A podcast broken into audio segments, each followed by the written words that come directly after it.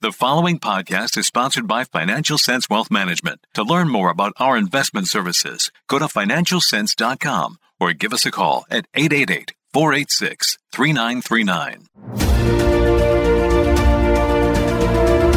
A global recession is just around the corner.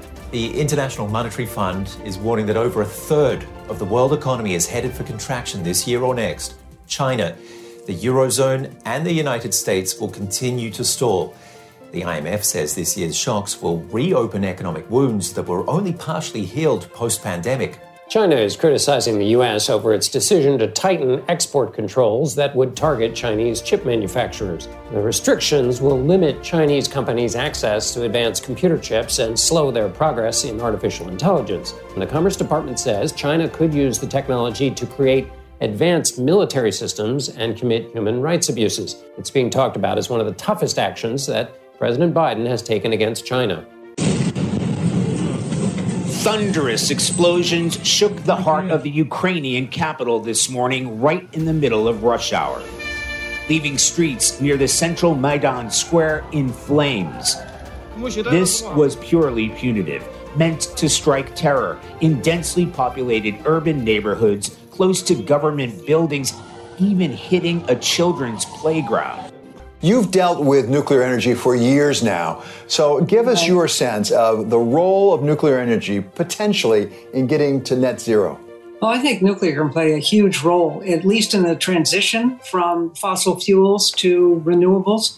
Renewables are not yet base energy, they're peak shaving. And we're a 24 7 society, as is the rest of the world. The world is 24 7. No disrespect to those that want to go green, but you can't do it overnight. You've got to adjust it over time and not take a nation almost to its knees because you want to go green immediately.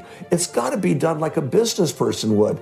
Here's the oil and gas consumption. Here's what we want to do. Let's gradually get into it, not all of a sudden stop it and prices skyrocket. And by the way, for the climate folks here, it's made the climate worse because people had this bad assumption that higher oil prices and gas prices will reduce consumption, reduce CO2. No, poor nations, India, China, Indonesia, Philippines, Vietnam, are turning back on coal plants, as are rich nations called Germany, Netherlands, France. We have it completely backwards. This is the Financial Sense News Hour. Now, here's the Financial Sense News Team. Mixed week for the major indexes, with the Dow Industrials as the only index in positive territory with a gain of 1.2%, while the S&P lost 1.5% and the Nasdaq losing ground by 3.1. Stocks fell on Friday as banks reported lower earnings as the economy heads into a recession. There was also bad news on the inflationary front this week, with CPI falling slightly to 8.2% as the administration's spending policies add to inflationary pressures. Not good news ahead of the midterm elections next month, as gasoline prices are on the rise again, with $8 gasoline prices recorded in Los Angeles. Markets are betting the Fed will continue with its aggressive rate hikes by raising the Fed funds rate next month by three quarters of a point, the fourth consecutive three quarter point rise this year. All hopes of a soft landing for the economy have been thrown out the window. Instead, a crash landing and a deep recession are now becoming more likely. Hi everyone, I'm Jim Puplava and welcome to the Financial Sense News Hour. On deck is Bullseye Craig Johnson, well, Craig has lowered his year-end target for the S&P to 3900. His former targets were 4775. Craig expects nothing more than a bear market rally with more pain coming to the markets next year as earnings for companies fall off a cliff as we head into a recession. Following Craig will be an extensive interview with Guillaume Pitron. He's author of The Rare Earth Metals War and Why Green Energy Will Not Work Without Fossil Fuels. Finally, Chris Puplava and Cris Sheridan will be here with another edition of Smart Macro. But before, let's head down to Wall Street and find out what moved the markets this week with Ryan Puplava. Ryan? The main catalysts this week were earnings, inflation on the Fed, and finally the influence of the UK in global markets as of late. Well, it's the start the third quarter earnings season, and as many are fully aware, an important topic as of late because earnings are still growing. Yet investors have sided with a bearish mentality that a recession is on the horizon. We've seen price to earnings ratio compression in stocks mainly as a result of price. A true recession sees a sizable drop in earnings, which brings about an even greater decline in price compared to bear markets that have occurred without a recession. FactSet's John Butters wrote an article Monday that states the S&P 500 estimates are for year-over-year earnings growth of 2.4% for the third quarter. Most of the time companies beat those estimates because of the game they play with analysts.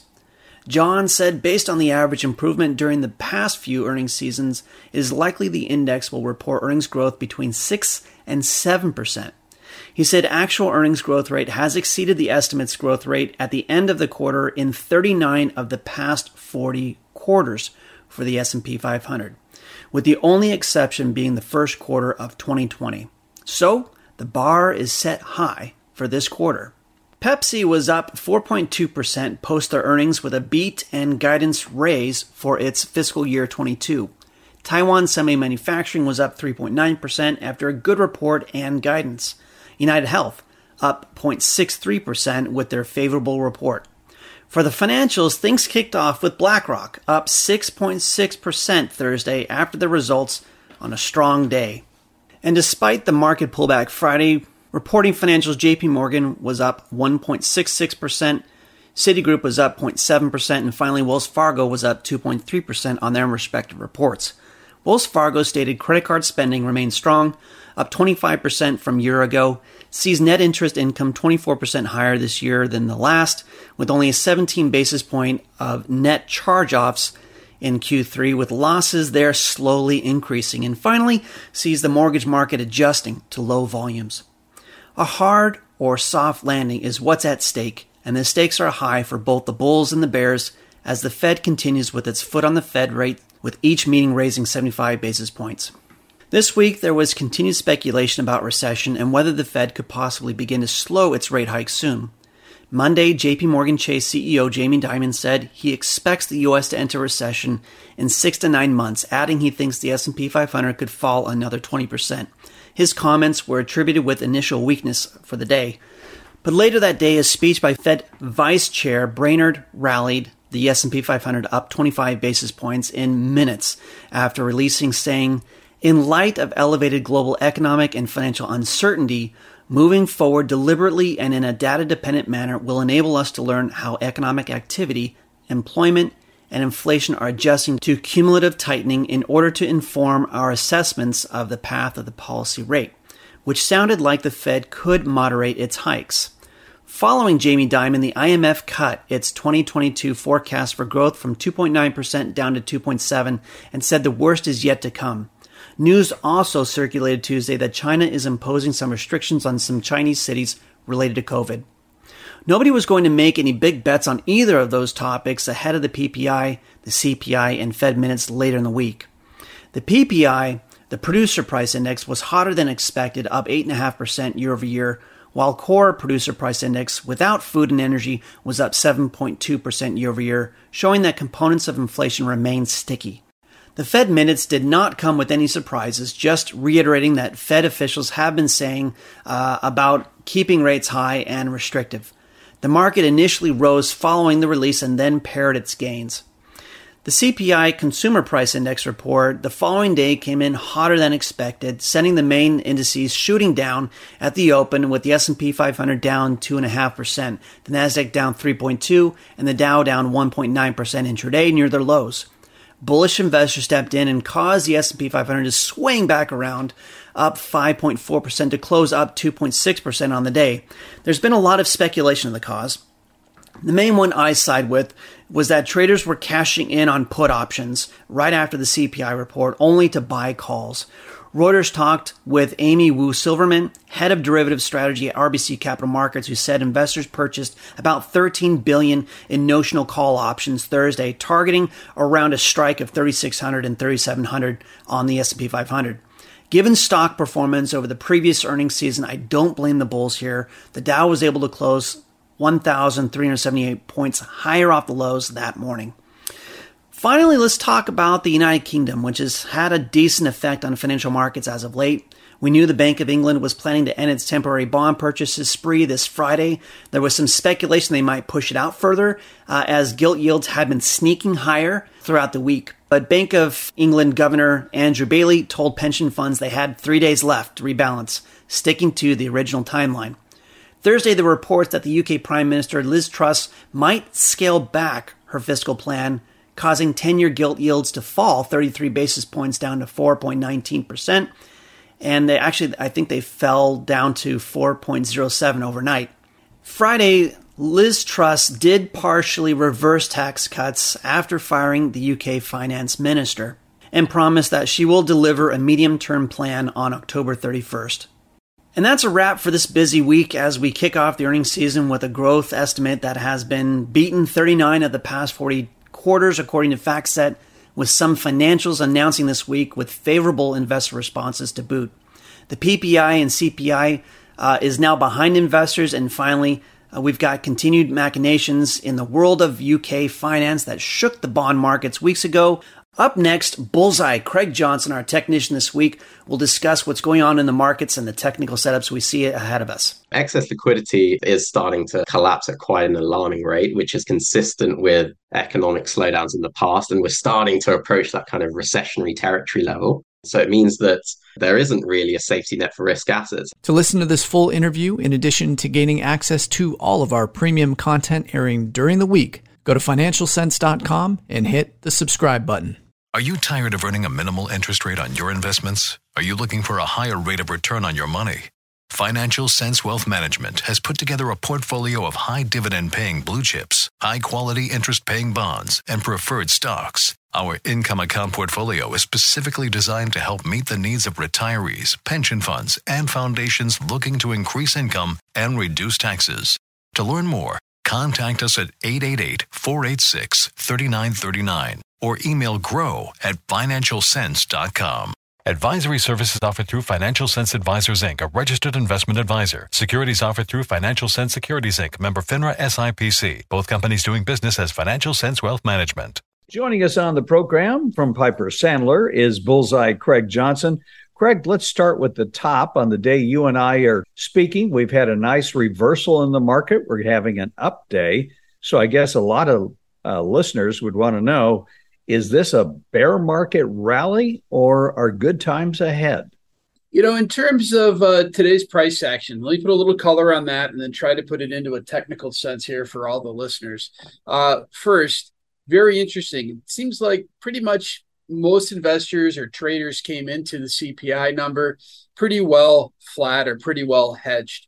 And I think uh, because of that, we got this kind of reversal day today as people are expecting something really bad. And they got bad, but not really bad coming into this. And then the question comes down to is this a bear market rally, relief rally? What is it? Um, I think at this point in time, nobody can call it anything more than a relief rally or a bear market rally. There would be a lot, Jim, that would have to be done uh, for this to start to really change direction um, technically on the charts. We would need to see some sort of move, Jim, that would probably take the S&P to get maybe back above 3798 3800ish range before you start to get a little bit more enthusiasm toward this market. You got waning shorter term momentum in here. You're below a declining 50 and 200 day moving average. Jim i think you just got to call it a relief rally for now and you're really not going to be able to kind of say a new trend is emerging in terms of the S&P 500 until you finally really recapture your 200 day or that downtrend line. And Jim that's a long ways away. That's 4167 that's over 10% away. So I would put this in the context of uh, nice intraday reversal. Not sure we're out of the woods. We'll call it a bear market rally at this point in time. And very clearly Nancy uh, and Cantor are talking about earnings uh, declining as you get into 2023. Those numbers on the consensus right now are around 240, and they're thinking those numbers could be somewhere 190, maybe 180 uh, mm-hmm. as you go to 2023. So if you were to very simplistically put some sort of 15 multiple on that, that would still suggest more downside from here. So we're going to need some uh, change in tone perhaps from the Fed for this to really put more confidence in investors at this point in time, Jim? Craig, last time we were on, you had a year end target somewhere around that 4,700 level.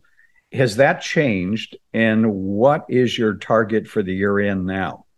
So yes, Jim, we uh, we missed the mark on that one. We had a target of 4775 for year end, and we did lower that down to 3900. Think about it more or less as I'm cognizant of the fact that we've got about you know about 60 uh 50 60 actually about 55 trading days left this year and a move of that magnitude is just historically unprecedented. So we need to kind of sort of mark to market our year end objective. And 3,900 is where we lowered it down to. I still think there's some upside here. I do look at all our technical indicators. Uh, I look at how oversold they are at this point in time, uh, whether it's our sector level 30 day overbought oversold oscillators. It's our breadth measures at extreme readings. It's our new highs, new lows indexes at extreme readings. And clearly, sentiment at this point in time, when you look at the AAII numbers, is very negative. And so, putting all these things together, Jim, leads me to want to be sort of leaning a little bit more positive than negative. And then, lastly, uh, for all the listeners here, we've always put our year end objectives together looking at point and figure objectives on all the names in the Dow and started translating that back over to the S&P 500. I just updated that about a week ago. I'll tell you, I see about maybe 5% more downside as I do that work on that point and figure work. And I think how oversold things are, you've got a pretty okay risk reward in the short to intermediate term, uh, given a move from here to year end. And by the way, seasonality is also on our side uh, looking all the way back to 1928 and the second year of a presidential term. Craig, this is a real unusual year. And I'm just thinking of the standard 60 40 portfolio 60% stocks, 40% bonds. This year, bonds have gotten hammered. Probably one of the worst bond market years I've seen since you'd probably have to go back to the 70s to see this kind of damage that was done to bonds. Any comments? I think that's some of the challenges that we're now seeing around the globe is uh, that a lot of these very large bond portfolios uh, were sort of thinking that rates were only going to move a, a certain degree. Uh, they've moved a lot more. The inflation has certainly, I think, created some meaningful losses in, in a lot of the portfolios out there. And yeah, the 60 40 portfolio has definitely been challenged it looks like to me, just kind of looking across 10 year bond yields and looking at gilts and some of those kind of uh, bonds out there at this point in time, they seem like they're they've gone too far too fast. They're ultimately going to have to back up. That would actually be somewhat helpful if we saw the yields come down in here just a little bit and certainly be uh, a little bit more supportive. But you know, Jim, it's been a tough year all the way around. It's been a very long time since we've seen losses in both, as you said, both fixed income and equity markets at the same time. And it's not just those two classes. Commodities got hammered too. I mean, they were looking real good until going into May. Energy, I guess, is the only standout here. It's still positive for the year. Oh, it's very positive for the year. When I go through and I look at our weekly PISA we put out, Jim, I can tell you, a it's the only sector in our work that's been positive, but it's uh, in our work when we sum up all of the energy stocks in our uh, group work, Jim, like we're positive thirty some percent. Uh, just looking at the energy sector, the only problem for investors is it is such a small part of the market, five six percent of all equities, not S and P equities, but all equities uh, from a bottoms up perspective. So unless people were short, or people owned nothing but energy, it has been a tough year. When was the last time you saw anything like this? I think we would have to harken back to maybe the 1970s, where you had bonds getting hammered, stocks getting hammered. But the one thing that did well in the 70s was oil. Yeah, I mean, oil did certainly very well, but also don't forget about 2002, 2003, in that period of time, too, because uh, back then we also saw the energy sector working whereas a lot of other parts of the market were not working at all. And that's probably another com- somewhat comparable period thinking about it from a sector level perspective. But, you know, the good thing is, too, that while this is a negative year, unless this is 1970s or this is kind of in that 2000, uh, early 2000 period of time, it's not often that you go two years negative in a row in terms of the broader market indices. Um, there's only one period back in the 70s, 73, 74, where you had two negative years in a row for the broader market. But then in 2002, three, in that period, you actually went three years in a row in terms of negative returns. But that again is, is, is more of a rare event than a kind of a common event. And I think that is a, a positive out there for investors at this point. Craig, has it surprised you how much we have come on the Fed funds rate? The only year that I can think that's like this, you would have to go back to 1994 when they, you know, Greenspan took the Fed funds rate from three to six. You look at, we started out at zero. And if they go as they're expected to, three quarters in November, maybe 50 basis points in December, you're talking about a four and a half uh, percent Fed funds rate from zero all in one year. I haven't seen anything like that since 1994. Yeah, that would be a comparable period. Um, I sort of think of this, Jim, as is just frankly a, a bull in a china shop at this point in time. Is kind of how I think about this because we're talking about looking at economic data that is backward looking by a month or two. And then we know that it takes upwards of a year for some of these Fed rate hikes to actually work their way through the system. So the Fed is trying to engineer a soft landing, if possible, in the future, knowing that when they turn the ship today, it's going to take upwards of a year before it actually works and starts to actually change course. And you're trying to do that by looking at backward data. I mean, what could go wrong here, right?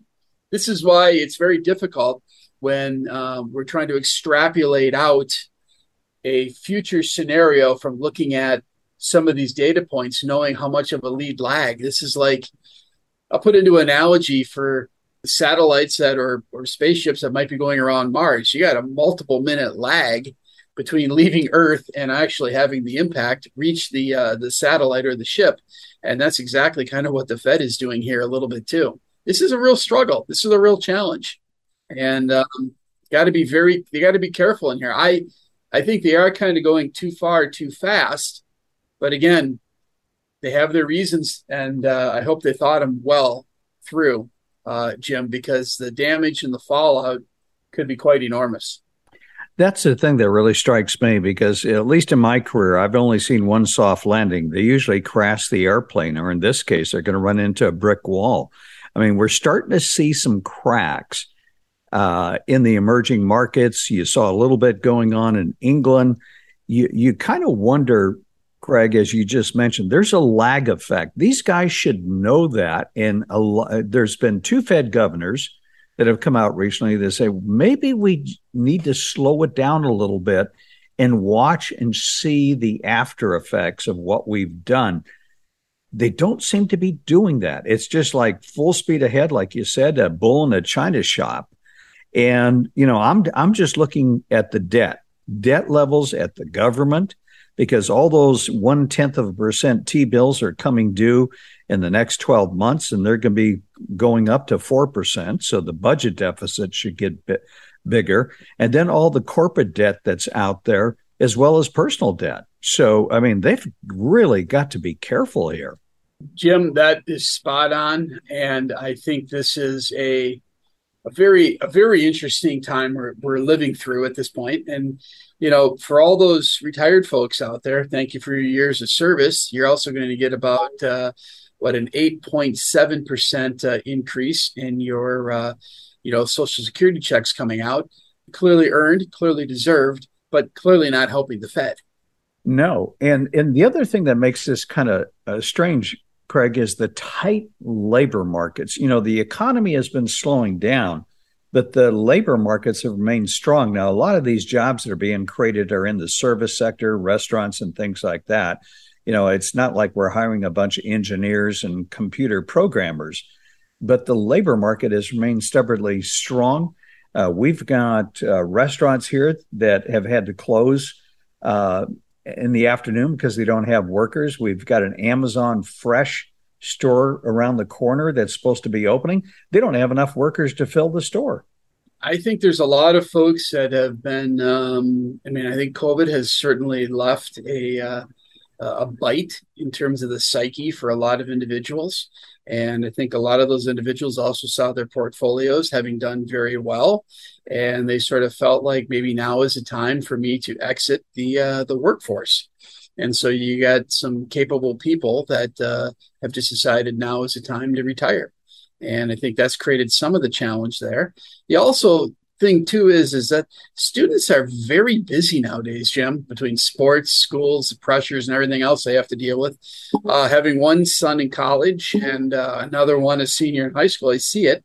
I have. It's very challenging for them to actually participate in sports, continue to have good grades, and really have any sort of full time employment. It's it's a real challenge. And so I think a lot of the, the high school labor force is um, sort of also to the sidelines too. So that's where I think this uh, sort of tight labor market, Jim, for a combination of these reasons, continues to be that way. Which is a problem with the Fed because it wants to cool down the labor market. Craig, let's talk about a pivot or catalyst, not just technically, but fundamentally, because we know, like, for example, when companies report earnings, we know the earnings estimates are way too high. As Nancy Lazara said, it needs to come down. That's obviously obviously going to have an impact on the market when companies miss their estimates, as happens when the economy is slowing down. You've got a strong dollar, which is impacting earnings overseas. What do you think the Fed would need to see? Because everything is based on what the Fed's doing right now. What do you think it would take for the Fed to pivot or at least pause? I, I don't think it's going to be a similar uh, situation like 2018, where they were certainly reacting to markets and, and those kind of things. I don't think that's going to happen this time. Um, so, what is it going to be ultimately? I think it's going to be uh, the unemployment rate going up. I, I think you got to take them at face value. I think it's got to be inflation coming down and the unemployment rate going up uh, to drive them to to a scenario where they actually want to pause. I mean, the question is: Is this more supply side or is there is this more demand side? It, it seems it seems like it's a very difficult equation for the Fed to try to resolve through monetary policy. Yeah, the one thing that really strikes me, not only just on the labor force, we talked about some of the dynamics, baby boomers re, uh, retiring, and, a lot of younger people not wanting to go back into the workforce, whether it's COVID or something else. But the other thing that you have, Craig, is the Fed cannot create barrels of oil or natural gas. The only thing they can do is ba- basically destroy demand for barrels of oil. So that to me seems another difficult situation for the Fed as well. 100% and uh, fiscal policy monetary policy are both going to be needed to to address this and um, you know the country uh, two two years ago was uh, basically energy independent um, now we've drawn down our strategic petroleum reserves. Uh, there is some that a part of that reserve has been targeted. When I talked to one of our uh, top energy analyst, Tom Marchetti, and some of that's earmarked for sale. So you're talking about a few hundred million barrels left in the strategic petroleum reserve, and we're refining it and shipping a lot of this stuff over to Europe to try to help out in Europe at this point in time. But as much as I like to help Europe, I love going there and everything else uh, the Strategic Petroleum Reserve was not a world strategic petroleum reserve, but it was a U.S. strategic petroleum reserve, and um, you know it was paid for and put together by U.S. taxpayers. And I think uh, what we got going on now is not really in full alignment. It's uh, they're trying to keep prices down, but they're going to be draining that reserve to a point in time here in the next uh, several months that it's basically going to be gone. And unless production starts to really ramp, we're going to see a lot higher oil prices. And this inflationary number is going to be even more difficult to address. Yeah, and I just don't see any relief on that in terms of granting permits or encouraging companies to drill. I mean, our own governor here wants to slap a windfall profits tax. You got the EU wanting to tax oil companies by an additional 33%. I don't see that as any incentive for any of the oil companies to produce more oil or go explore for it. 100% agree with you. And I think uh, there's going to need to be some changes. Clean air, clean water, all things that everybody universally wants. Um, but we also have to be practical in trying to get there in a, uh, a sensible manner. And uh, I think we're going to still be dependent upon the hydrocarbons, whether we like it or not, here for a while until we can get to this sensible transition. And uh, clearly, the, the government needs to be working faster to basically get the resources that people need online. And they're unfortunately not doing that. So, Craig, given where we are right now and thinking that this may be a bear market rally, we may have some more pain ahead of us. What would you be doing here? I mean, we just increased our energy position outside of energy, anything else that you find attractive here uh, from an investment perspective? Well, we got to think about relative and absolute performance. And I know that uh, nobody can eat relative performance, right?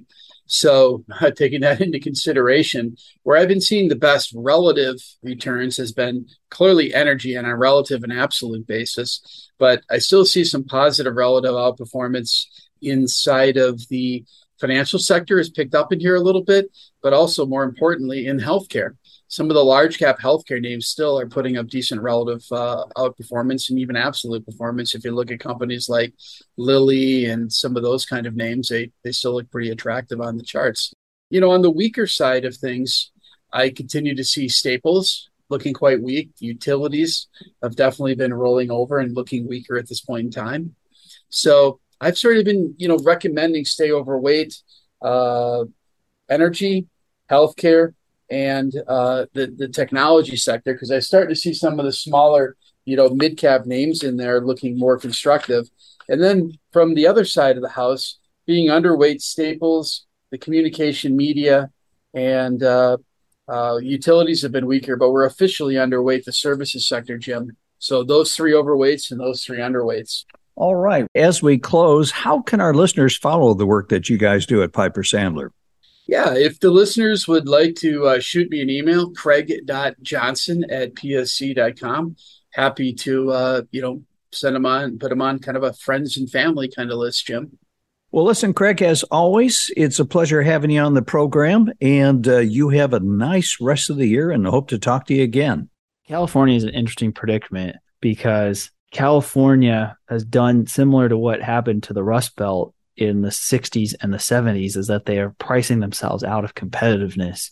It's a lot easier to move a team of coders from San Francisco to Austin than it is to build a whole new factory in Georgia, South Carolina, or or Mexico.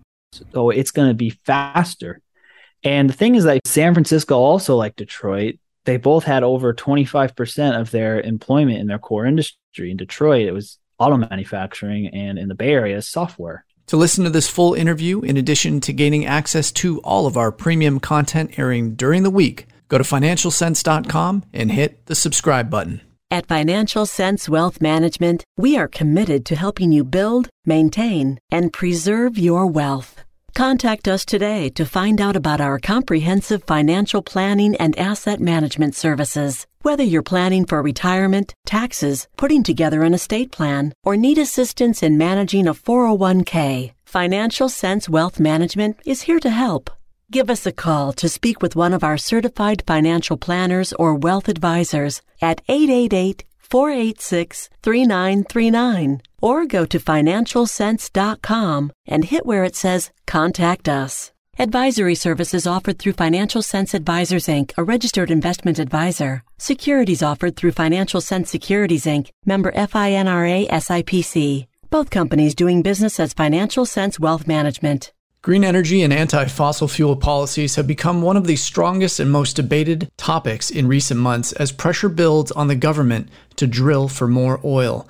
This week, we conducted what is probably one of the most important interviews we've done all year with book author and investigative journalist Guillaume Pitron, who explains that not only have aggressive green energy policies radically backfired as oil and gas shortages around the world have forced nations back to coal but that even more importantly, green energy is far more harmful for the environment than what most environmentalists and politicians think. Why is that? Because we in the West virtually exported the entire production process of wind, solar, and batteries to China.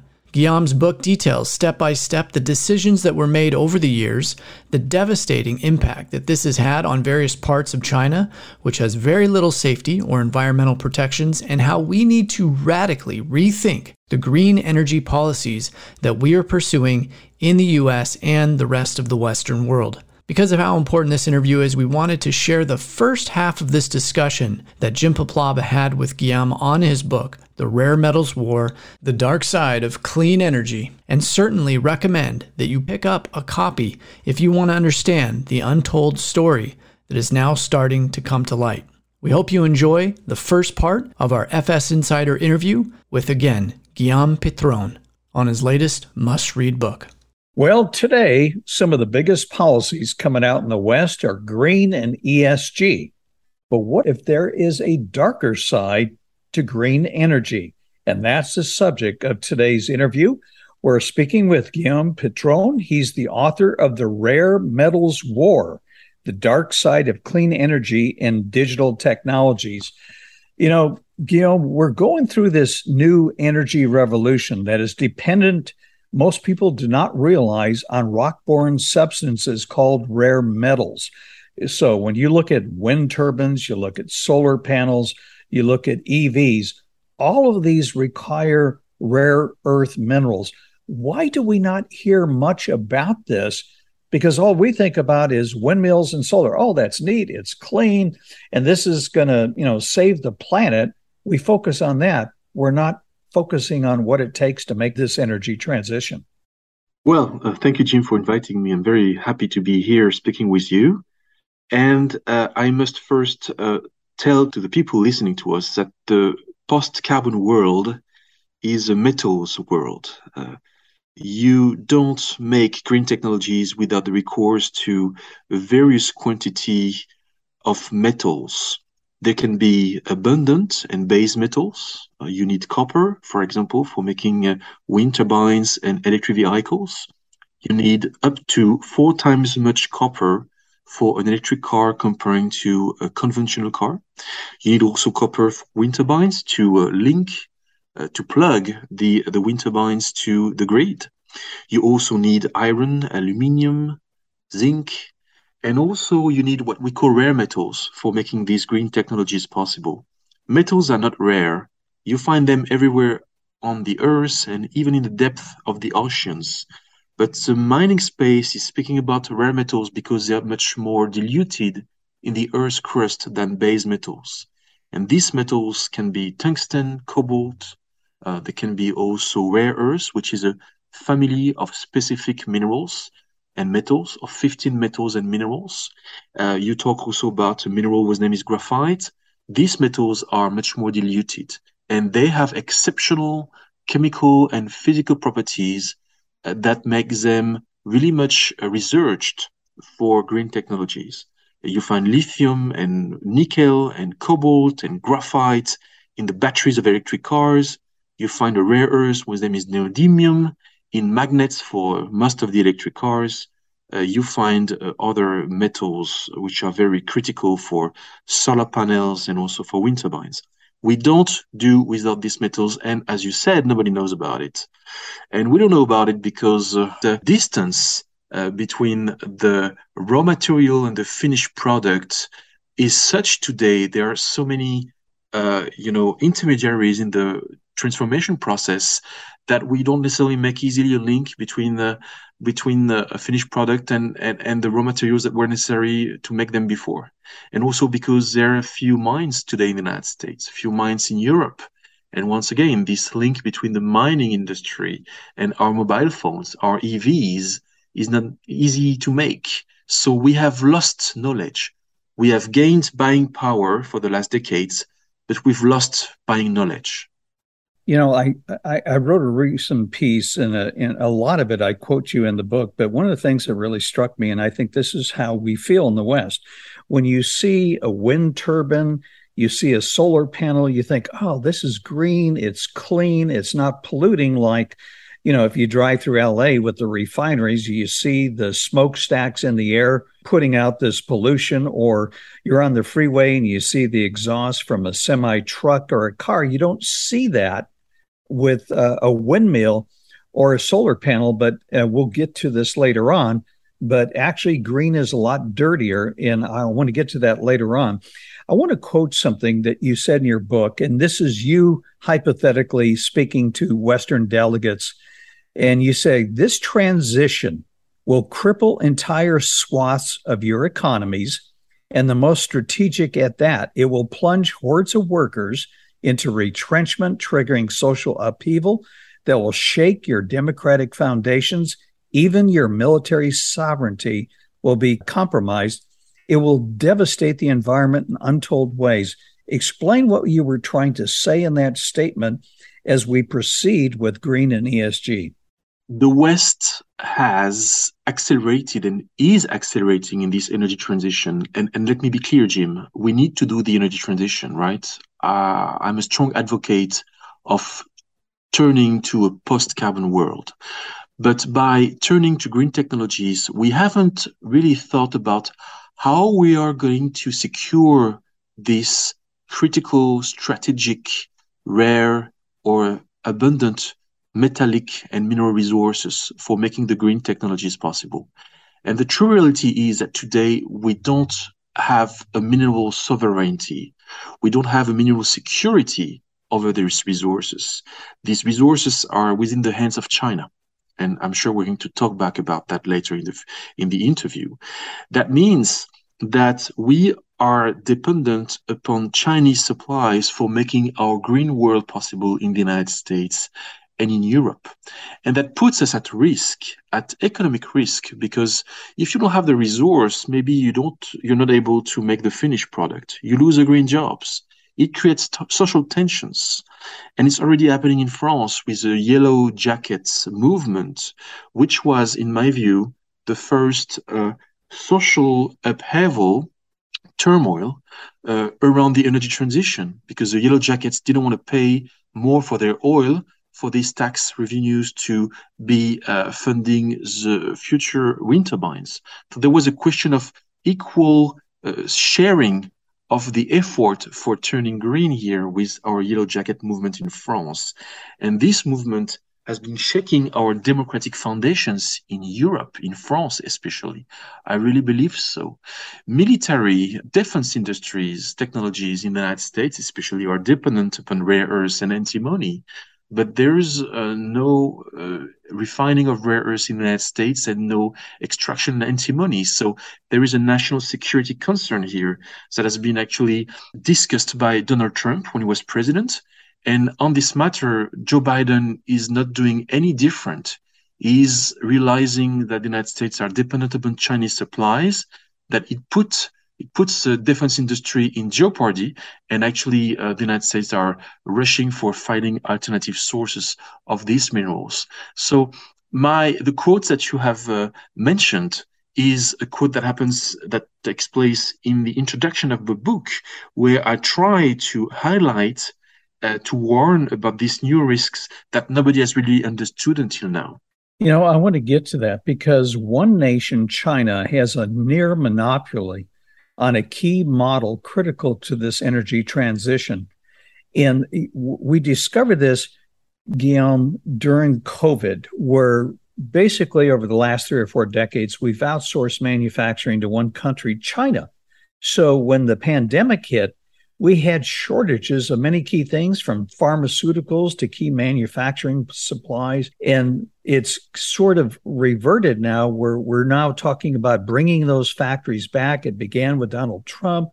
It's continuing with this chip bill of 400 billion that we passed. But we're realizing that, you know, we can't depend on one country for manufacturing, but yet our policies are making us totally dependent on one country for all these rare earth minerals, basically turning China into an equivalent version of OPEC on steroids. You're perfectly right. We have uh, lived a wonderful age of happy globalization. and the even the invisible hand of the market has made it possible for Western consumers to get anything they wanted at the cheapest possible price. And for these decades, China has been the manufacturer of the rest of the world. China would do anything you wanted in the United States or in Europe, as long as you would be able to, to pay the price for it. But this price will be very cheap because of environmental and social dumping practices in China. And at some point, this cannot happen any longer. China doesn't want to devastate its environment for feeding the rest of the world with rare earths and graphite at the cheapest possible price without getting anything in return. China wants to go down the value chain. China doesn't want only to produce graphite, but batteries and electric cars. China doesn't want to produce only rare earths, but wants to produce magnets for the motors of 90% of electric cars. And the American people have just relied upon an older version of globalization where free markets and the opening of trade barriers would not impede their their their willingness to to to to buy more and more products. But it's coming to an end to, to an end because china wants its share of the cake of the energy transition and keeps the metals for itself in order to go down the value chain.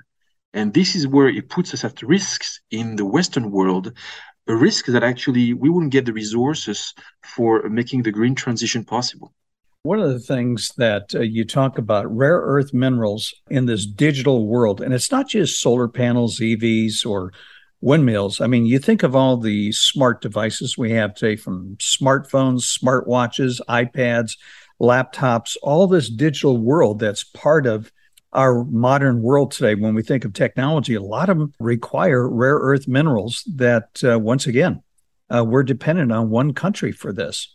Yeah. In fact, the Western world used to be uh, very much active in the mining space.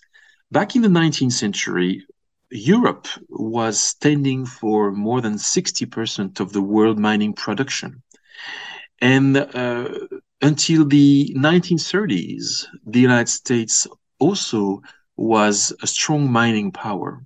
But progressively, the Western world didn't want to pay the environmental price of mining. Mining is always dirty. There is no green mining. And the US consumers, who are also US citizens, uh, just lobbied very hard for the last decades in order to have the mines away from their territory. As long as some of the countries, such as China, would produce these rare earths instead of the United States and feed the rest of the world with these strategic minerals. The United States used to have a rare earth mine back in the 90s, 80s and 90s, uh, was named Mountain Pass. And Mountain Pass was operated by an American company whose name was, whose name was Molycorp, and these mining activities were happening in California. And due to environmental reasons, the mines, this specific mine was closed. Today, this mine has reopened. Maybe we'll talk to about that later. But at the time, this mine closed. Same in Australia with Lynas, uh, which was operating a, a, rare earth mine in Western Australia. And same with France. France was uh, refining half of the world's rare earths in the city of the Atlantic coast, whose name is La Rochelle. But due to environmental reasons, uh, because refining of rare earths uh, generates radioactivity, these mining activities, these refining activities were partly closed in France. And everything was relocated and shifted to, to China. And China has paid a huge price for refining and extracting the metals that will become green. And then we in the United States and Europe say that we are clean. But that puts us in a situation where we are dependent upon a few countries for our supplies of these resources. Most of it, China, which is an OPEC on steroids, as you said, but also the Democratic Republic of Congo, which produces most of the cobalt, which is absolutely strategic for batteries. We also are dependent upon Russia for some specific supplies of uh, palladium and nickel, which are used notably in cars. We, we are dependent upon um, supplies of South Africa for platinoids and palladium. Uh, we don't produce anything else anymore. So the question is, how do we uh, go back to the mine and how do we reproduce what we've lost in order to be sovereign again? You know, the other thing that struck me about this, uh, because I've been investing in the mining sector for several decades now, but you you take a mine and you take a look at those big caterpillar earth moving equipment, whether it's tractors, uh, big giant trucks. It takes fossil fuels to run them. It takes fossil fuels to run the operating plants that refine these minerals. So you, you can't have one without the other. I just don't see, you know, uh, a 10 ton uh, truck being run on batteries during the day when you're running a mining operation. You're perfectly right. But once again, we just don't have a single idea about what the mining is uh, because we don't have uh, mines anymore in the United States or very few of them in Europe. But as you said, there's always a cost to making manufacturing green technology because you've got to get the resource from the from the earth uh, in the first place the thing is when we use a green technology you know the green technology doesn't emit any co2 when you use it so you're clean when you use it which doesn't mean that on its life cycle from the mine to the waste area the clean technology has not produced pollution so either it's a material pollution extracting uh, the ore from the earth from the ground refining it means uh, lots of uh, uh, pollution in the for the soils. It can pollute waters. Uh, you use chemicals for separating uh, the rock from the ore. Uh, you also so it emits so, so the, the water which is being used for the refining process may contain heavy metals and other chemical products. And you also need electricity. And this electricity for all this refining and extraction process needs to be produced somewhere. So either you produce it from a nuclear power plant or from a gas power plant or from an oil or a coal power plant. But at some point, you need to produce electricity. And because most of the electricity today comes from fossil fuels, gas, oil, and coal, uh, you emit CO2 in the mining process in order to manufacture an EV or a solar panel. And because these technologies are made of metals which are mostly produced in China, silicium metal for solar panels, graphite for uh, batteries, or rare earth neodymium for offshore wind turbines. And because in China the electricity mix is made by 70% of coal and oil, there are CO2 emissions in this process in the first place, which we don't see. So there is no zero carbon technology. There is a zero carbon technology only when you use it. But if you take into consideration the entire life cycle of such a technology, once again, from the mine to the wasting area, to the waste area, uh, well, it emits CO2, and you have to take that into consideration. Yeah, because in your book, you talk about one solar panel generates 70 kilograms of carbon dioxide. And with solar panel growth growing at 23% a year, that's about 2.7 billion tons of carbon emissions in the atmosphere. The thing that really struck me is electric cars require far more energy to produce than a conventional car. Uh, so you you talk about, for example, lithium batteries, 80% nickel, 15% cobalt, 5% aluminum, steel, copper, manganese, steel, and graphite. So they're four times more energy intensive than industrializing conventional cars. Conventional car requires six times less metals and minerals than an electric vehicle. And to manufacture an electric vehicle, this process is much more polluting than to manufacture its equivalent working with oil. Then the good news is that when you use an electric car, you don't have to full the, to fill the tank with oil. You have to charge the battery, but not to fill the tank with oil. So after you drive some kilometers, then uh, the two pollution lines cross at some point. It becomes more interesting from an environmental viewpoint to use an electric car than to use a conventional car in terms of CO2 emissions. And that all depends on the country where you are, because that depends on the kind of electricity that is being used uh, at the at the at the charging station. So if you're in Norway, or in Quebec, where 97% of the electricity comes from hydro power plants, well, uh, you know, your car will emit much less CO2 emissions during its during its entire life cycle uh, than a, a, a car.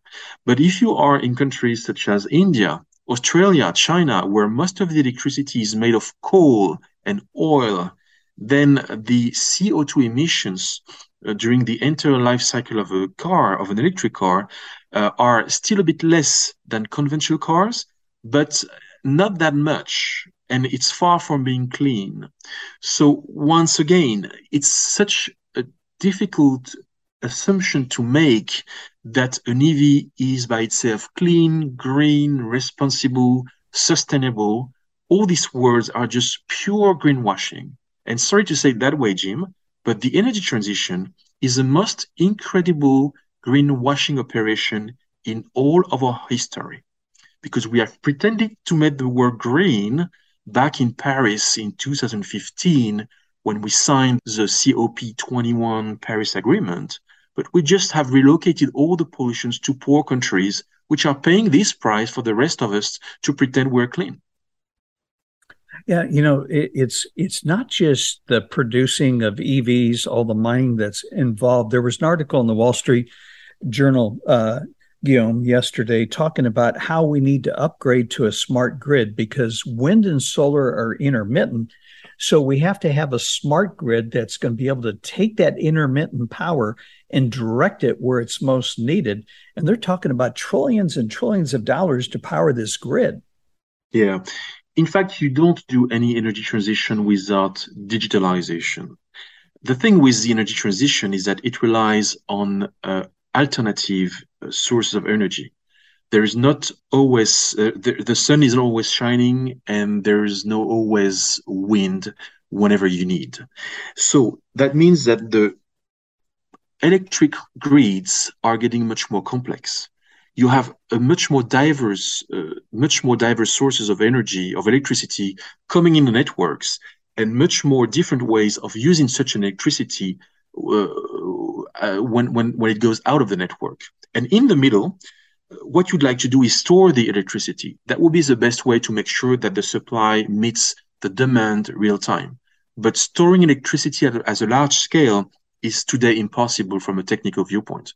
So what you need is to pilot with digital technologies and networks in such a way that actually uh, digital technologies can make sure in real time that a demand at a specific moment is uh, being uh, met by uh, by a supply of electricity. And thanks to that, you can expect some savings of electricity by 10 or maybe even 20%.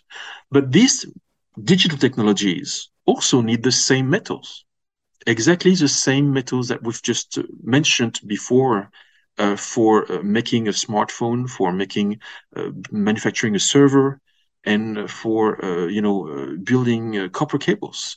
So we are in this energy transition relying on two families of technologies: clean technologies on one hand, digital technologies on the other hand, which require the same minerals, and it means that you have to dig even more. And we have to understand that if we want to drive in electric cars, heat ourselves with green electricity, we'll have to dig deeper. There was a paragraph you talked about, and I didn't realize this, but it really made me think. There is something like what 10 billion emails are sent out every hour which requires 50 gigawatts of power or the equivalent of 15 nuclear power plants. I mean, we don't think about it. We send emails every single day, but we don't think about the energy it takes to send those emails. That really struck me. Yeah, and first to send an email, you need a phone. So you need to manufacture that phone or that computer, and you may find up to 70 minerals in the latest uh, phones uh, sold by Apple. And then uh, to send an email, you need electricity, and the electricity uh, comes from somewhere. So we go back to CO2 emissions of emails. And we may consider that on average, an email is emitting 50 grams of CO2, which is the equivalent of a car running for uh, you know, 150 meters. But there is nothing such as virtual technologies. Talking about dematerialization is a complete hoax. You need lots of minerals to make digital technologies possible, and you need 6% of the world electricity to run these technologies. And these technologies worldwide emit on average 4% of world CO2 emissions, which is more than planes. So we must be careful when we talk about virtualization, about dematerialization, when we talk about putting our data in the cloud. All this wonderful world makes us believe that our activities in the virtual space don't harm the environment, have no impact. But that's perfectly untrue. It leaves a huge impact, and digital technologies are, in my view, set to become one of the most important environmental challenge of the next 30 years. Yeah, I want to move on to something that's also important that you mentioned in your book, and that is rare earth magnets and how critical they are to not only uh, green but also military technologies. We used to lead in that area, but now uh, three quarters of the magnet manufacturers in the U.S. are gone. In fact, one of our main ones, I think you talk about, China bought them.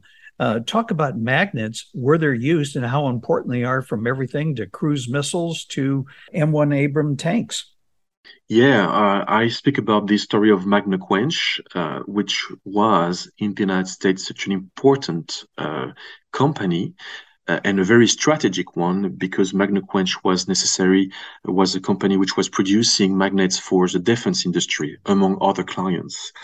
And uh, the United States, as you said, uh, you know, concentrated the production back in the 90s. Today, the magnets are being produced by China, most of them. China holds 87% of the world magnet production. And that's also a sovereignty which has been lost. The United States uh, now want to reproduce magnets, and there are some talks at the political level to reopen a new uh, magnet making uh, sites in order to regain what we've lost in the meantime. But that makes us very much dependent upon Chinese supplies for these technologies. And these magnets are also being used by the F 35 uh, jet fighter. And uh, when it comes to, you know, depending upon China for such an important component of such an important defense technology, that becomes the big problem. Uh, this is why the United States first have not imposed any trade sanctions to China when it comes to magnets. Magnets are still being uh, exported from China uh, to the United States. And also that brings a question of how the, once again, the United States will be able to reproduce these magnets in order to uh, put their own magnets into their own technologies without depending upon Chinese uh, supplies. So that's the first half of our interview this week with Guillaume Pitron. To listen to the full discussion, go to financialsense.com and hit the subscribe button. Again, we highly recommend adding his book, The Rare Metals War The Dark Side of Clean Energy, to your reading list. Well, over the past month or so, we've been talking about how the financial markets are getting very close to a breaking point. And that is with the very big spike that we've seen in borrowing costs, that is interest rates, starting to have a clear impact, not just on the markets, but also on the economy. Today, we're going to discuss this in depth with Chris Puplava. He's our CIO here at Financial Sense Wealth Management. And Chris, you were showing our team a series of different charts. We're going to have these posted where this interview is located on Financial Sense about what we're seeing with the big pickup in financial stress levels currently. We've been talking about, again, how markets are getting very close to a breaking point. What are you seeing currently? Well, one of the things that we've discussed is the difficulty in the treasury market this year, where you've got foreign central banks selling treasuries to prop up their own currencies. You've got the Fed selling treasuries to shrink its balance sheet. And at the same time, you've got record debt issuance because of all the debt that was issued in response to COVID. So we definitely have a pretty significant supply demand mismatch.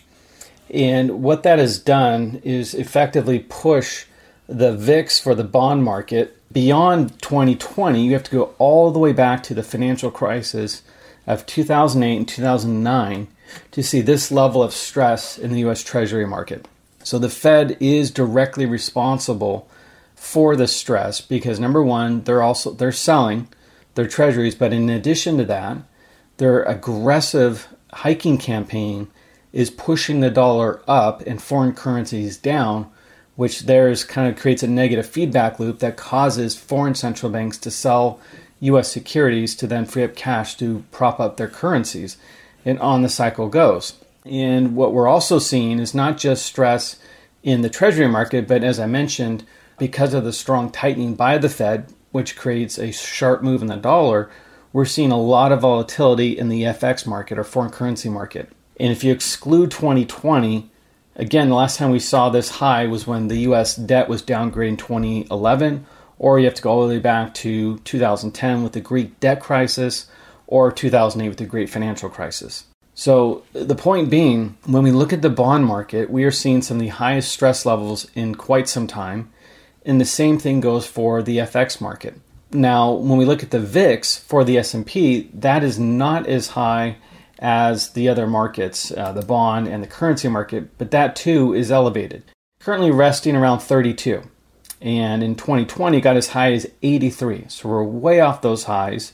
Uh, and we've been higher before in 2016, 2011, and, and 2010. So when you look at how stretched the various markets are, it looks like the equity market is showing the least amount of volatility.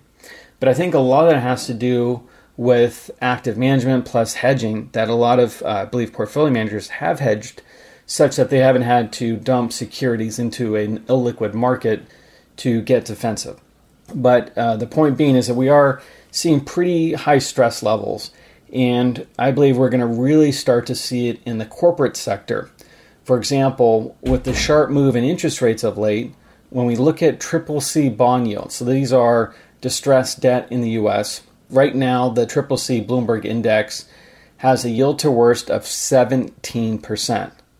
So imagine that you're your company, you're basically bleeding through your cash as the economy slows down, and to finance your operations, you either have to tap the market and issue new shares or you have to issue debt.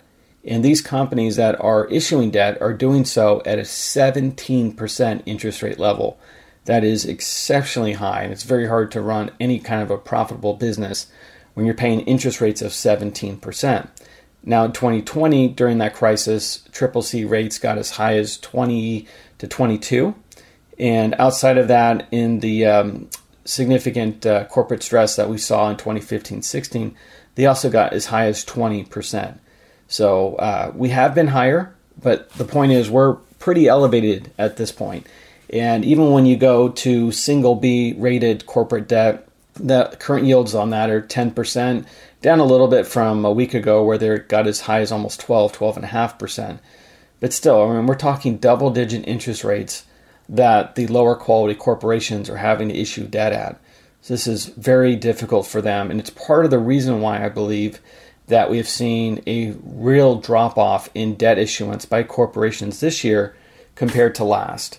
Uh, number one is they were trying, I believe, to avoid issuing debt at all possible given the high rates. But there are some times where you've gone through your cash, you've gone through your credit lines with banks, that there's really no other option to either issue equity or issue debt and uh, they're doing it at very unfavorable terms at this point. You've been noting with us in the Smart Macro segment ever since late last year when a series of sell signals were issued on every single major US index that it's time to move defensive, raise cash, and be prepared for major volatility that would take place this year that turned out to be spot on. That's what we've been doing here at our own company, Financial Sense Wealth Management. At this point, given what we're seeing with financial stress levels and how we are getting closer and closer to a breaking point, it sounds like, you know, you'd still be sticking with that defensive cautionary message at this point. I, I think so, Chris, until we see the Fed finally indicate that they're nearing the end here. We know monetary policy acts with a lag in the economy. So, you know, the rate hike that the Fed did in September hasn't even really fully been felt yet. And for example, you look at the housing market, you've got mortgage rates north of 7%, the highest we've seen in over a decade. And housing activity is plummeting. And it was plummeting when rates were at 5% and plummeted further when rates were at 6%. It's going to plummet further with rates at 7%.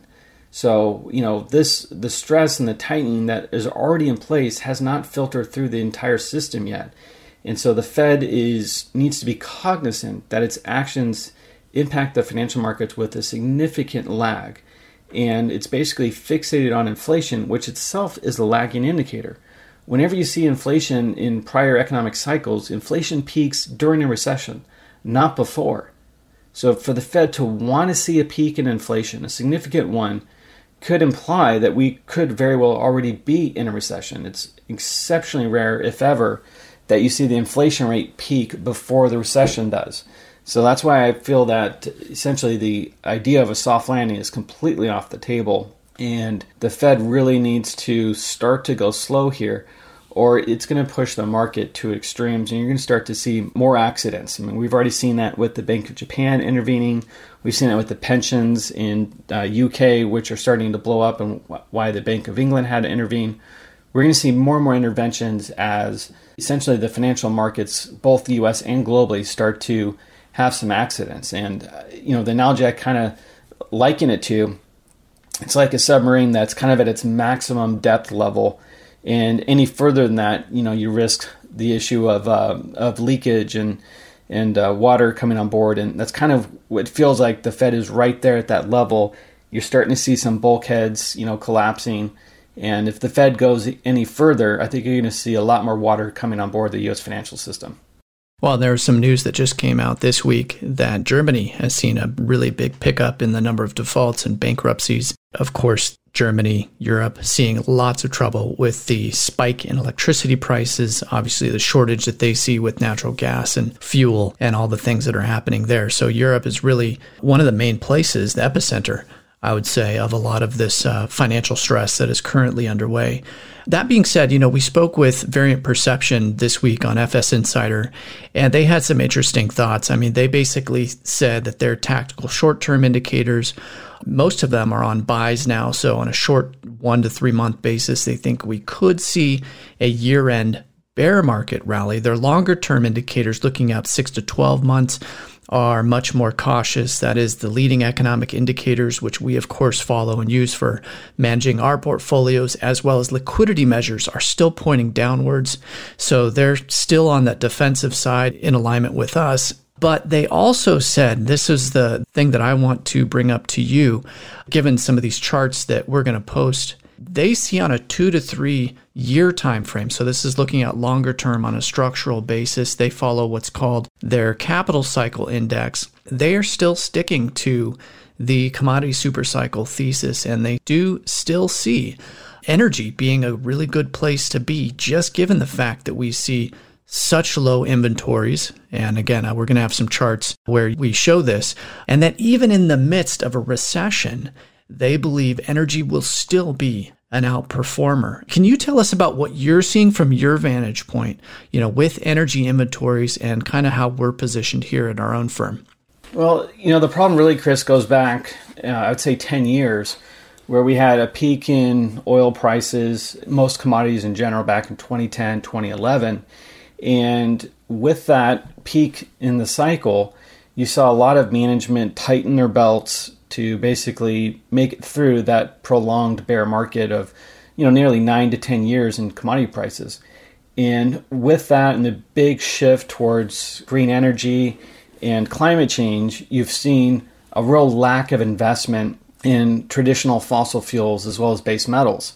Also the big concern that i have and i'm sure variant perception others have is what is likely to be a severe energy shortage in the coming years that will likely lead to higher prices of all types of energy.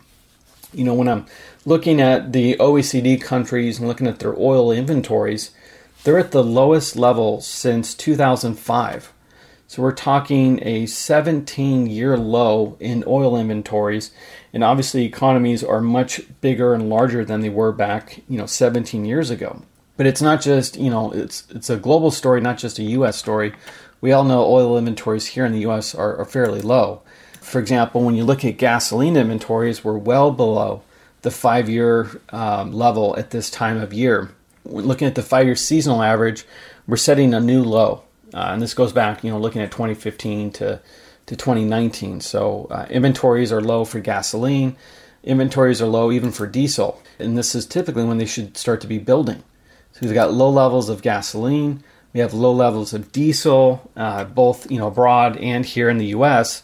And now I know this is a crude measure; it's not you know perfect, but one of the things I do is I look at total crude oil inventories divided by the number of miles driven by vehicles in the US. It does kind of give you a general idea of when you look at how much we have in inventory relative to how much we're driving, we're setting a new record low in terms of how much oil we have relative to the miles that we're driving currently. The prior low was set in 2000, 2001. We're now below that, and the data I have goes back to the early 80s. And unfortunately, as Europe is figuring out, if you do not have energy, you don't have an economy. I mean, California is pushing electric vehicles, but yet we don't. Uh, California doesn't have enough electricity production to always charge those vehicles. Uh, and for example, you can't heat your home. I mean, you've got Germans literally going out to the forest to chop down wood because they're worried about not having enough fuel to heat their homes this winter. You cannot have an economy without fossil fuels. You can't have production for food without fertilizers. Uh, otherwise, you're going to see a reduction in crop yields. So, the idea that we are suddenly going to go green without basically a backup or have enough electricity production or consistent baseload energy, it's just folly. And we're going to have these issues all over the world unless we, as Jamie Dimon says, go the other way. What do you think our nation's near term energy strategy should be in terms of traditional energy sources like oil and gas. We aren't getting this one right. The world needs 100 million barrels effectively in oil and gas every day. To do that, we need proper investing in the oil and gas complex. Investing in the oil and gas complex is good for reducing CO2 because what you've all seen is that because of the high price of oil and gas, particularly for the rest of the world, you've seen everyone going back to coal. Not just poor nations like India and China, Indonesia and Vietnam, but wealthy nations like Germany, France, and the Netherlands. CO2 is getting worse. We have it completely backwards. America is the swing producer, not Saudi Arabia. And, and, we, and we should have gotten that right starting in March. It's almost too late to get it right because obviously these are longer term investments. Our Strategic Petroleum Reserve came out of the crisis of the 73 oil embargo. And to not be held captive again by uh, OPEC, the U.S used 60 large salt caverns across four main sites, two in Texas, two in Louisiana, to hold as much as 727 million barrels of oil. And that was done in case of emergencies to basically support the economy and support our industries in case there was ever an oil shock. In 2020, I mean, we were bailing out almost every industry in response to COVID, but the one industry we refused to bail out was the energy industry. And during the time, President Trump uh, had a directive for buying oil to fill the strategic petroleum reserves, which he said were going to f- uh, fill it to the very top. But Senate Democrats nixed that idea, saying that it was a $3 billion bailout for oil producers. And that was part of the uh, stimulus bill that passed the Senate in, on March 25th of that year. So it was a $2 trillion relief budget and Senate Republicans were looking to allocate of that $2 trillion, 3 billion to go towards filling up our strategic petroleum reserve. And at the time, Trump said he was going to fill it right back to the top, basically maximum capacity. And remember, at the time, oil prices briefly dipped into negative territory. I mean, there is no better time in history to accumulate oil reserves when oil was in negative to single digit territory. And uh, that problem, or that idea, was nixed, unfortunately. And you can imagine how timely that would have been if we actually followed through with that. But, you know, not only, Chris, did we not refill the Strategic Petroleum Reserve as Trump wanted to, by not bailing out the energy industry, essentially U.S. refinery capacity fell. In several refineries went out of business in response to the uh, crisis of COVID, where we weren't driving and oil prices fell, they went out of business never to reopen. So we actually now have a lower refinery capacity than we did going into COVID again because we did not bail out those industries that needed it most. And the problem now is that we're all facing the pain of that decision. So Biden can release oil, but he cannot re- release gasoline. We don't have gasoline strategic reserves. We don't have diesel. We have essentially oil. And so the release of the SPR has pushed oil prices down, but it has not pushed gasoline prices down as much. And again, that simply has to do with capacity.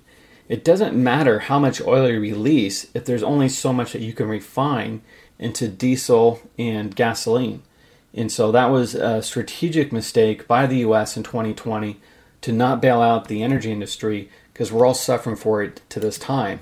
And when you look at US oil production, given the anti fossil fuel uh, bias of the administration as well as the House and Senate, we're essentially well below the production levels that we had of oil back uh, pre COVID. And unfortunately, it looks, if you look at in the last month or two, our oil production is starting to decline. So that could be a huge problem going forward if we have falling production here in the US at a time when Biden is going to end the release of the SPR after November. So there's a lot of risk, I think, ahead to a spike in energy prices, given we are doing nothing to increase supply. Absolutely nothing. And the less we produce here in the US and the less we have in terms of emergency reserves, the more we're going to be swayed by OPEC. Um, you know, for example, the US surpassed Saudi Arabia in oil production in 2018. And the US has been producing more than Saudi Arabia ever since. However, Saudi Arabia has been increasing its production pretty rapidly off of the COVID levels, while our production levels have only recouped part of the loss. So, conceivably, we could get to the point where even Saudi Arabia may start to produce more oil than the US. So, uh, that would definitely give a lot more power back to OPEC, which we had taken away by the U.S. Uh, run up in oil production.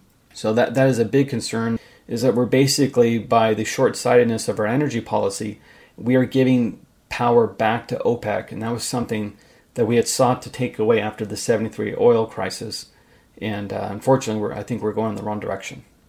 So, bottom line here, we still have record low inventories, not just in our strategic petroleum reserves, but also nationwide.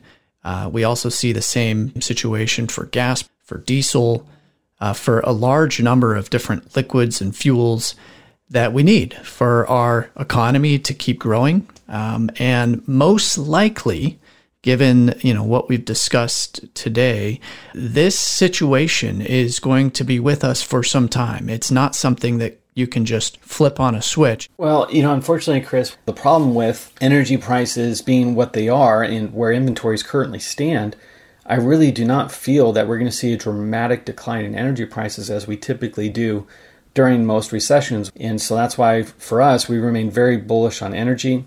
And uh, it's an area we plan to continue to have a significant overweight and may even increase our exposure there because you know the best hedge against high energy prices is exposure to the energy sector, and uh, it's something that will likely be uh, further increasing for our clients in the weeks and months ahead. Well, once again, we here at Financial Sense Wealth Management, we are active managers around the business cycle using leading economic indicators, liquidity measures, and a number of things that we regularly discuss here on our show for managing client money. And Chris, again, as we've been saying, and telling our listeners here through the Smart Macro segment. Ever since late last year, there was a wide number of sell signals that were issued across all U.S. indices. You began warning at that time that we were likely seeing a market peak, which we did, and we were progressively moving more defensive, raising cash in our portfolios and warning that 2022 was likely going to be a very difficult year for investors that has obviously held true. In addition to that, you've also been telling our listeners that in order to hedge against the forces of inflation, which we believe we would see a big wave of inflation hit starting in 2020 because of the massive shutdown of supplies through the lockdowns while stimulating demand at the same time that that one-two punch would lead to higher inflation and as you said one of the best ways to hedge against persistently higher inflation is to invest in the commodity space. And that's what we've been doing since 2020. So much of what you've been saying on this segment has been spot on. And uh, as always, keep up the great work. Appreciate you coming on and providing your analysis. And we look forward to speaking with you in another two weeks. Well, as we close out today's show, please remember to spread the word about Financial Sense News Hour with your friends and family. As always, today's podcast is brought to you by Financial Sense Wealth Management, which has been named as one of the top investment advisory firms in the U.S. by the Financial Times. If you have any questions about our asset management or our financial planning services, feel free to click where it says contact us on financialsense.com, or you can also call us directly at 888 486 3939.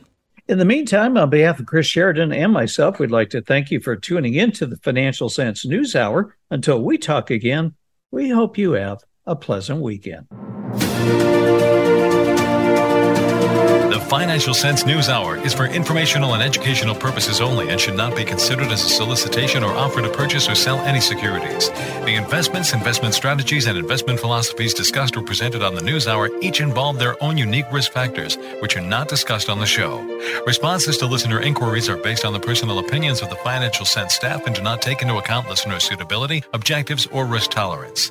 Financial Sense News Hour and its parent company shall not be liable for any financial losses that result from investing in any companies mentioned in Financial Sense or arising out of the use of any material on the News Hour. Be advised that you invest at your own risk.